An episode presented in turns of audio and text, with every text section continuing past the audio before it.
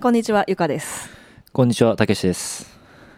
Still Rendering はブルックリン在住のゆかたけしがいろんなことについて話し合う目音ポッドキャストです。はい。いいペースですね。はい。はい。いいぞいいぞ。さて、今回は、ちょっと Notion うん。と、あのー、2020年、あ22年の振り返りの時にも話した、うん。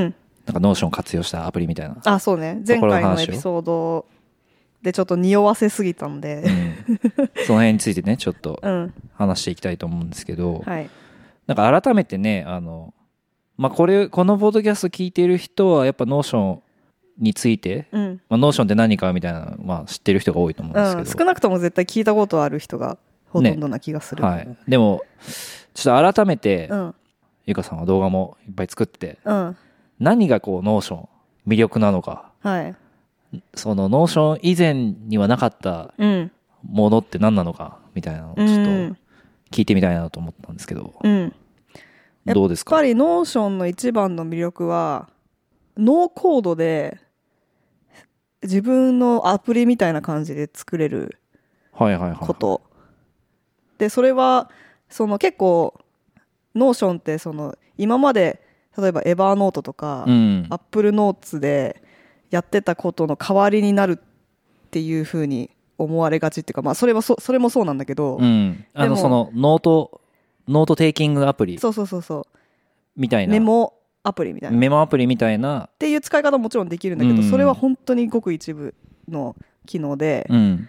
それのさらにこうなんていうのかな。 Notion がすごい特別な存在でみんなにこんなに愛されているのは、うん。やっぱりそこのデータベースっていう概念うん。がすごい新しいっうん。ていうことだと思ってて、うん。でデータベースっていうのも、まあ、ちょっとその Excel とか Google スプレッドシートとかもともまたちょっと違う存在うん。でえっ、となんかどちらかというとそのそういう表表計算じゃなくてドキュメントでもなくて、まあ、やっぱデータベースっていうのはアプリみたいなものを自分で作れるっていうかそのいやちょっとうまく説明するの難しいんだけど。あのまあ自分も結構そう思ってて、うん。 Notion があの素晴らしかったのは、うん。その今まではデータベースっていうのはそのエンジニアとかうん。アプリを開発する人がその意識していればいいそのデータの構造うん。だった。うんと思っていてでその辺にこうチャレンジししてたところっていうのはまあいくつかあると思うんだけどエアテーブルとかもそうだし、あのまあ、スプレッドシートもまあある意味ではそうだと思うんだけど、うん。それをこう民主化したというか、うんうんうん。その普通のユーザーがそあのデータベースっていうものう、うをん、すごく使いやすくし使いやすくした。っそていうのがう革なんか革命的だったなというふうに思ってて、そう民主化したっていう感じ。民主化して、まあ、ノーコードでできる。そうだね。っていうのが大事で私みたいなすごいこうギークで、まあ、多少そのエンジニアリングのなんていうのかな。自分でコードは書けないんだけどエンジニアと一緒に仕事がしできたりとか、まあプロジェクトマネジメントできたりするけどその実際に自分でアプリを作ることはできないっていう人うん。じゃない私。なんかそういでかつ私はあの、まあ、SQL 書いたりとかそのデータ分析が好きだったり Excel が好きだったりするので なんかそういうこうデータがをこねこねするのすごい好きなんですよ、うん。なんかその人そういう私にとってもうドンピシャのそうだよね。なんかうん。リレーションでなんかつなげてみたりとかフォーミュラでいろいろチェック。欲しい情報を作るみたいうなね。うん。でなんかそう結構その分析とかする時もバーってデータ出してこうフォーミュラでさなんかうん。いろんな数値を出してそれによって比較するとかさなんかいろいろやるじゃん。なんかそんな感じでだけどその数字だけじゃなくてノートとか台本もそうだしプロジェクトもそうだしなんか全部それを管理できるうん。データベースっていう感じなんですよね、そうだよね、まあ、使いやすくしたっていうのもそうだしそれをこう直接編集してあ自分たち、ね。自分たちでこう管理できるようにした。っそていうところもまあすごい、まあ、UIUX ううん。もうすごい優れてるしその概念自体をアプリにしたっていうのもすごいなっていう感じうん。でか考えてて。その What you see is what you get だっけ？ああなんかそういうそういうスタイル。うん普通だってデータベースに書き込む時ってコードで書かなきゃいけないじゃん。コードで書いたりとか SQL でデータベースにつないでうん。SQL を叩いてみたいな、そうそうそう。だそれはめちゃくちゃそのなんていうのかな。障壁が高いうん。ことで、まあ、その例えば大きいサービスのユーザーデータとかだそういう管理の仕方をしなきゃいけないけど、まあ、自分のトゥードゥーリストとか別にそんな風に管理する必要は全くないし。そうだって感じで、まあ、すごい数年前からめっちゃハマって、うん。あのチュートリアルももう20本以上出してて、うん。YouTube で。結構 Notion の社内でも 認識していただいてるようなので。この前ねあの京都にうんうん。あのミートアップもそうそうそう。参加してね。そうなんかすごいジャパンの人たちもよくしてもらったし US 本社の人とかなんか CEO の人もなんか「あ君見たことある」みたいな 感じで言ってもらってうん。あのすごい愛用しているツールなんですけど、うん。あそうあともう一つ感動したのはその京京都で思ったんだけど、うん。すごい Notion のその開発スタイルとか会社の雰囲気会社の雰囲気っつってもなんか別に自分社員じゃないからそ外から見ただけだけどあのファウンダーの 雰囲気とか、うん。ファウンダー2人来てたんだけど、うん。コーファウンダー。あのめっちゃ古き良きシリコンバレーの感じがするの。はいはいはいはい。あの今のシリコンバレーってちょっと今っていうかなんか数年前ぐらいからさちょっと飽きちゃったの私は。こうなんかテンプレ化されたっちゃったっていうか、はいはいはいはいはい。あとなんかすごい陽キャが増えちゃったじゃん陽キャラ？あのシリコンバレーって昔すっごいそのまあギークのギークのオタクの反逆者みたいな。はいはいはあのそのクラスの中で目立たない人たちがいいわゆるナードそうナードみたいなそう。まあそれこそそのなんかスティーブ・ジョブスの時代とかさそういう感じじゃん。なんかすごい頭いいけどちょっとなんかガレージでなんかみんながパーティーしてる間に自分はガレージでなんかこそこそそうだねそうだね。なんか作ってるみたいなさ陰キャだよね陰キャ。陰キャのイメージででもその陰キャの人たちがめっちゃ頑張っていあの仲間を見つけてやっていくとなんかすごい成功するみたいなちょっとこうジャンプ的なさうん。流れ。出たまたジャンプ。はい。だったんだけどちょっと最近はやっぱりすっごいお金も集まってきてるしね。なんかこう例えばなんかあ元 Google とか元 Facebook とかそういうのもうすっごいあのトラックレコードがある人がなんか起業してめっちゃお金すぐ集まって何もプロダクトないのにそのどこどこ出身ですっていうだけですっごいお金が集まって、でなんかいできちゃうみたいな、まあ、もちろんすごい苦労してるとは思うんだけどちょっとなんか昔のなんかフェーズが変わっちゃっフェーズがたみたいな、ね、違う感じでする、私が憧れたシリコンバレーとはちょっとちなんかすごい商業的になっちゃった感じがするのね。でなんかそのニュノーションのコーファウンダーの人たちは結構ナードタイプ。二人ともプロダクトをうん。本当に作ってきたファウンダーたちはそういう要素がないとそう。やっぱプロダクトって作れない気がそうなの。しててでそれもさ難しいところでこう成功すればするほど結構陽キャ的な CEO まあ、プレゼンテーションとかそう経営者を、ね、求められる。うん。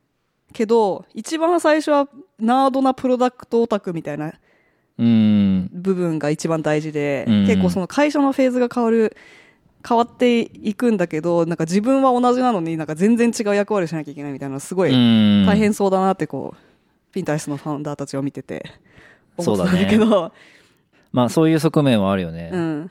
まあそれに対抗するやり方としてはまあ外からそのプロの CEO をそうだね。雇,、雇うみたいな。まあ、結局フィンタレスもそうなってるけどう今、ん。でもすごい長い間ベンは頑張っていたから、うん、うんでも Notion はまだ Notion は、ファウンダーまあ、まだそこまでのそこまでその外部 CEO とかそういうレベルではないしそもそも、まあ、SARS だからそんななんかめっちゃくちゃ大きい会社にする必要はないのかもしれないし、うんあの普通に広告ビジネスじゃないからさ。はいはいは普通に企業からお金を取って使えるサブスクリプション。サブスクリプショうん。ンまあ、ユーザーユーザーっていうか一般ユーザーもプロプランとかあるけど、まあ、うん。基本的に売り上げのなんか95%ぐらいは多分法人うん。じゃん、だからそんなにその多分ピンタレストとかメタとかそういう会社とは全然違う確かにビジネスモデルビジネスモデルも違うから会社のなんていうのストラクチャー組織の作り方も全然違うと思うんだけど。うん、うん。何の話だっけ？まあそう。あの Notion の魅力の一つとして、うん。そのファウンダーたちあが。古き良きシリコンバレーというかまの匂いがした。あナードナードがプロダクトを作り込んでそれこそ京都でうん。その今の Notion のあのプロダクトができたみたいなうん。エピソードもある。うんうんそれも面白いよね。なんか京、うん。なんかわざわざ京都に行ってそう。プロダクトを作る合宿をして合宿して。ね。そんなんあんまあんま陽キャの人はややらないような気が する。確かにわざわざね京都に行くってなんかそうね。なんかこうブッダモード。ですねえっと修行モード。修行モード。全修行。まあそんなそんな感じの、精神と時の部屋を求めに行ってるよね。確かに確かに、まあ、京都ね。東京ならまだしもそ京都に行っても別に何も遊ぶものはないもんね。そうそうそう。ん。まあそんなことはないか。まあまあまあまあ。そんな Notion 魅力たっぷりの Notion ですけども。そその元の話に戻るそのやっぱデータベースっていうのはすごい革新的なううん。アイディアだと思ってて、うん。それにプラスして最近公開された Notion API っていうのを使うと、うん。なんか面白いことできるんじゃないのかっていうのが、まあ最近考えているうん。アイディアで、うん。あの、とはいえその Notion のデータベースとか、まあデザインって、まあ Notion の確立されたデザインというか、しかないので、うん。それをもちろんその外部に公開することはできるんだけど、まあ明らかに Notion のページうん。っていう感じになっちゃうし、その自由度もないと。うん。その、 Notion って、あの、データベースに入っている、そのページは、プロパティがいくつか、うん。なんかアサインできたりして、なんか構造化できてるのに、まあそれをこう、いい感じに表示することが、うん。まあ今のところはできないというか、まあそ、それはまあ多分 Notion がやるべきことじゃないと思うんだけど、それをこう、うまく出力するうまくこう、それぞれのプロパティをどのように配置するかみたいなのをしっかりこう考えて、いろいろなユースケースに対して、その出力をすることで、あの、面白いものができるんじゃないかみたいなうんのがまあ最近そう考えてるよね。だから本当にそのデータベース、 Notion のデータベースを誰でもか簡単に書き込んだり消したりできる本物のデータベースのように扱うみたいなそうだね。うん。感じ。で、さっき言ってたみたいに、今まではコードで入れたり出したりしなきゃいけなかったものが、普通の UI でできるっていうところがすごい革新的だから、うん。それをうまく活用して、えっ、と、なんだ、なんか、すごく便利なツールうん。を作りたいうん。というところから。そうだね。だからまあ、ターゲットとしてはもうすでに Notion を使ってて、うん。いろいろそのデータベースで、いいろいろなものを管理しているっていう人が、あの、対象になるかなと思う。そうだね、だけど基本的には。でもまあそういう人たちが、その外部のツールを使わなくても、うん。その Notion で貯めているデータを、うんうん。えーその自分たちのサービスを使ってもらうことによって有効活用できるうんみたいなうん。ところをまあちょっと考えてますねだから、うんまあアイディアとしては、まあ、一つのアイディアとしては例えばあのクライアントとかうんプロジェクトをその会社の中で Notion で管理するっていうのはよくあると思うんだけど、でそれぞれのプロジェクトって、まあ、よくそのインボイスというか請求が発生するうん。ようなものって、まあ、よくあると思うんだけどその請求書の発行とかってやっぱなんか別のば別のサービスを使ったりとかすると思うんだけど、まあ、プロジェクトごとにあのどういう請求をするかっていうのが紐づいているはずだから、うん。まあ、それを Notion で管理しててもおかしくないよねってそじゃあそれそれそのままその Notion で出てからあの請求書が作れればいいんじゃないのっていうのが、まあ、一つのアイディアう。うん。でこれは 自分たちでも欲しいうん。機能だから、うん。まず自分たちで作ってみて それを実際にドッグフードというか、うん自分たちで使って今使ってんだよね。実際のクライアントに送ってる。そう実際のクラ 僕僕らのあの僕らが一緒に仕事しているうん。クライアントさんに対して請求するときにうん。それを使い始めて、そで それこそ請求書ごとにううん。なんか要求が違うのでなんこの機能も入れないといけないみたいなうんあ備考欄必要だった。備考欄あの備考が必要な必要な備考が書いてあるときはそれを、それをこう請求書に入れるみたいなロジックを書いたりして、っはいはい。ていう完全に dogfood driven 開発を今してて、でも本当にすごいいいのはやっぱり自分が本当のユーザーだから。ね、自分たちが pain point をそう。すもう感じているものをそのまま解決するっていうのを今やってて。あのもし誰もユーザーつかなかったとしても一人はいる。そうそうそう。もう自分たちが嬉しいみたいな。そう。うん、っていうのをまずは今パイロットプロジェクトとしてやってるんだけど、でも、まあ、さっき言ってたようにそのデータベースなのでもう基本的にアプリができることっていうのは、まあ、そのその辺のアプリがやってることは基本的にはできる。うん。でユーザーがデータを管理して Notion でのデータベースで管理している限りにおいてそれをどのどのように出力するかっていうのは何でもできるうん。ので例えばまあ今日考えてた話で言うとリンクツリー的な、うん。うん。あのものをあのやったりもできるんじゃないかっていう話をしてたと思うんだけど、多分その辺はもう結構無限にアイデアあるんだけどやっぱりこれはめっちゃ使いそうっていうのからこれは必要な人はあんまいないだろうな。私はもしかして使うかもしれないけどそんなに需要ないだろうなみたいなものもいっぱいあるから、まあ、ちょっと優先順位つけてちょっとずつやっていこうかなっていう感じだったり、まあ、あの今そのさっきの請求書の話で言うと自分たちが今テストしてあこれちょっとなんだろうなんかサイズがちょっとダメだったとかあ備考欄入れなきゃとかなんかそういう気づきのフィードバックのループをめっちゃやっててでそれが一旦落ち着いたら他の人にもみ使ってもらいたくてうん。でそしたら多分他の人が使ったらあのもっと私たちが見えなかった要求とか、うんあのフィーチャーリクエストがあったりバグが出てきたりとかっていうことがあると思うからそうだね。いう段階を踏んでちょっとずつテストして、うん。で最終的には、まあ、サービスとしてローンチしたい。そうだね。っていうことを考えています。うん。でそこでまあその開発スタイルとしてうん。やっぱり最近その NFT プロジェクトだったり、まあ、NFT プロジェクトに限らず、まあ、結構 Web3 のプロジェクトだけではなく、まあ、従来の Web2 のプロジェクトとかでも、うん。例えば Discord うん。を開いてでそこにユーザーに入ってもらって、まあ、そこでもう直接そのアップデートしたりとか、うん。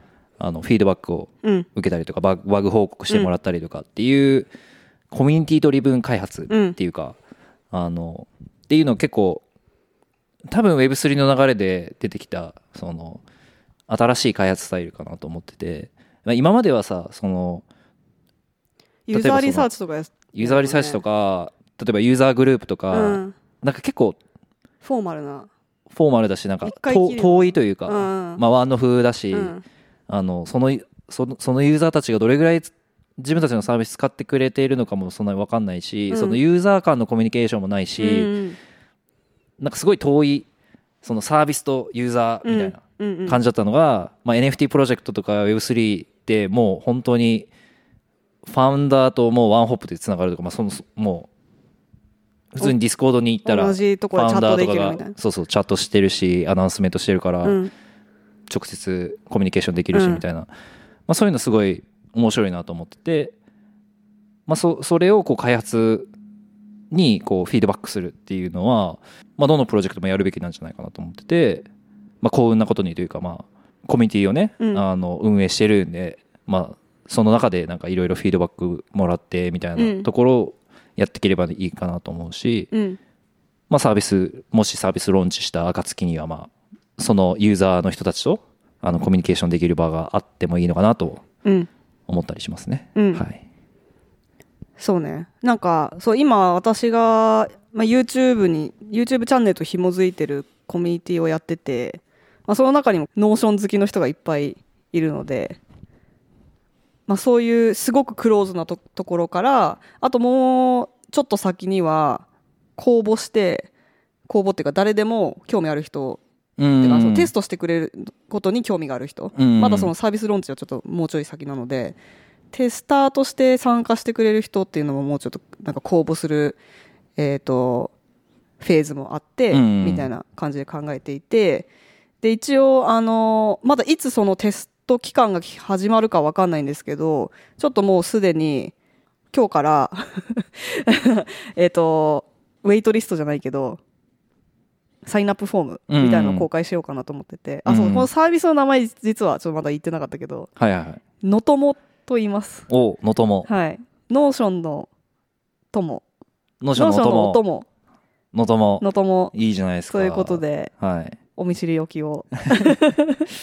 いいですねのとも、はい、だからそれがまあサービス名っていうか、まあ、大きい名前でその中にあの請求書が作れる部分があったりうん。なんか別のものが作れるっていうのいろんなものが作れるっていうのをやっていきたいんですけど、まあ、最終的にその料金体制とかはどうするかもまだまだそれは先の話なので、全然まだ考えてないけど、まあ、最終的には有料サービスにしたい。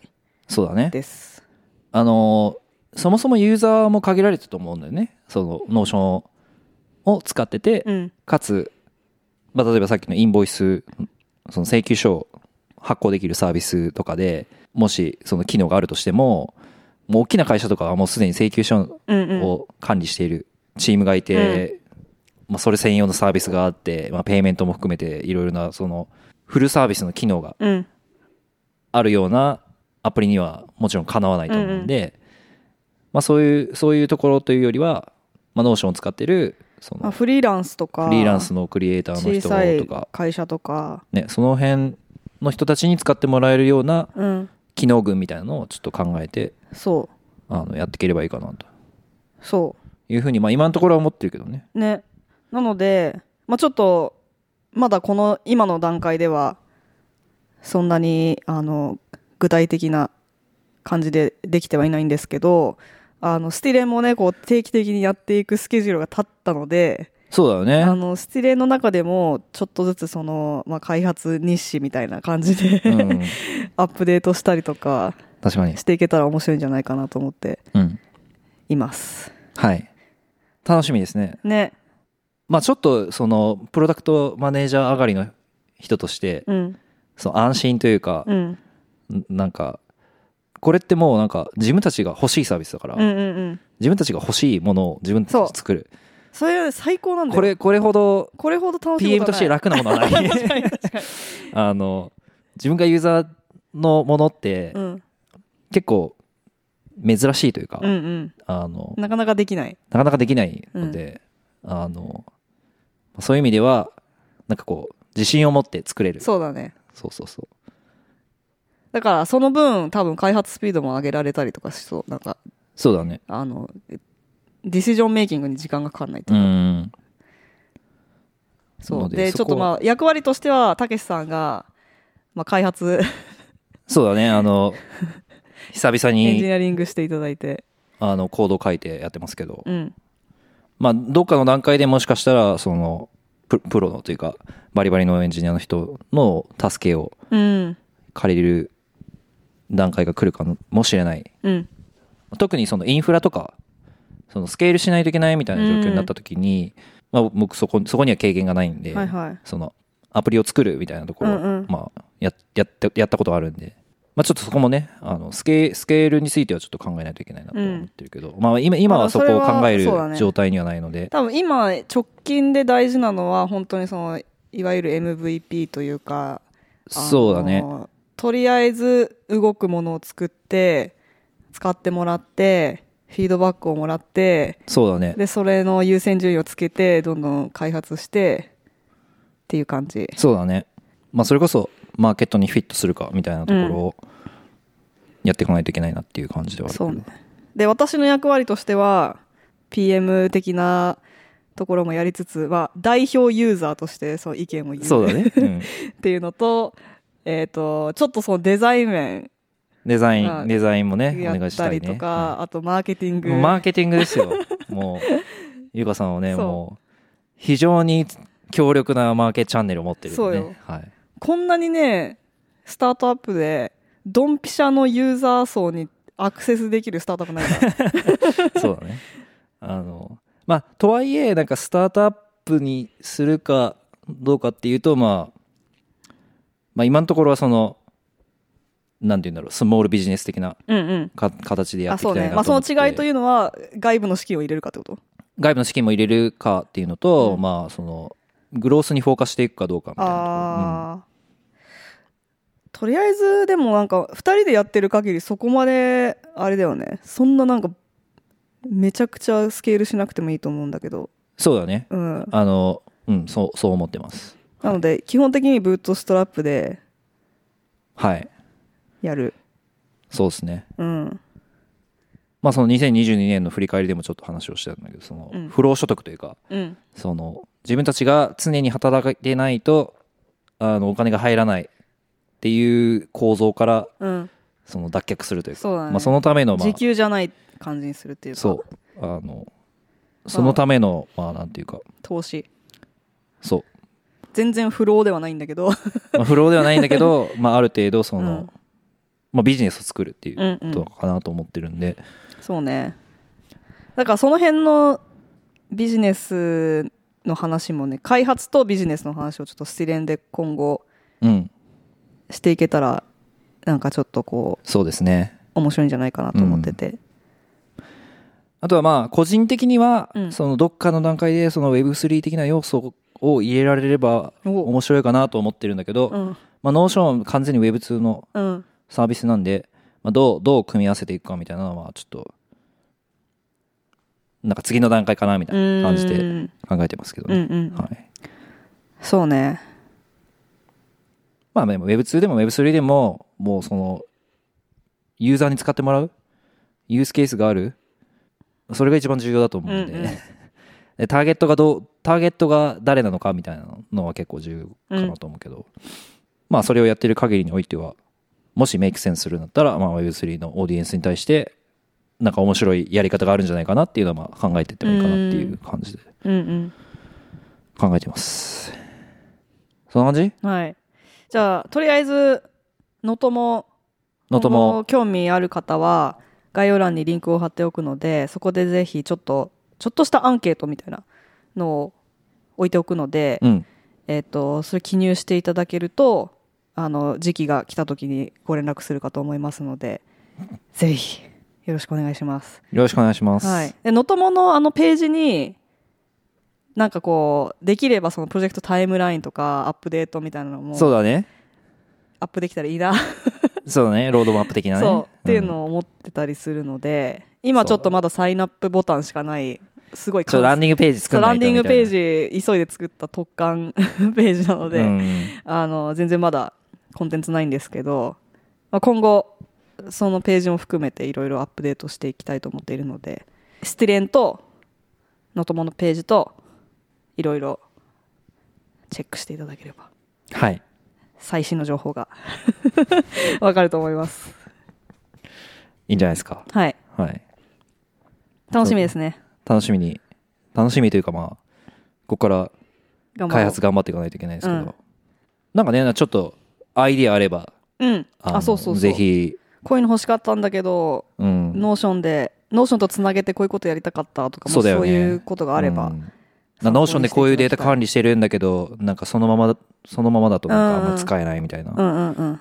とかまあ、 Notion、Notion っぽくなっちゃうみたいな。っうん。ていうその pain point が結構一番、うん。その解決する価値があるかなと思ってるんで、まあその辺で何かアイディアあれば、うん。